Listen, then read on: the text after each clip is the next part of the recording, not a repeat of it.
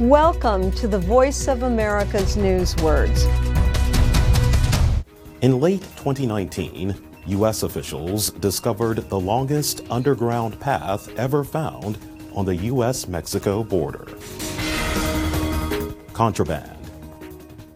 The path runs from Tijuana, Mexico, into the U.S. city of San Diego.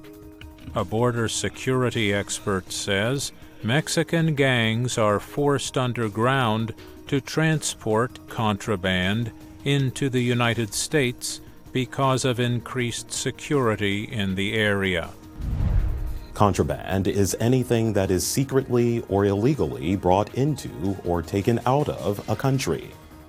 Contraband is also possessions that are against a law or rule.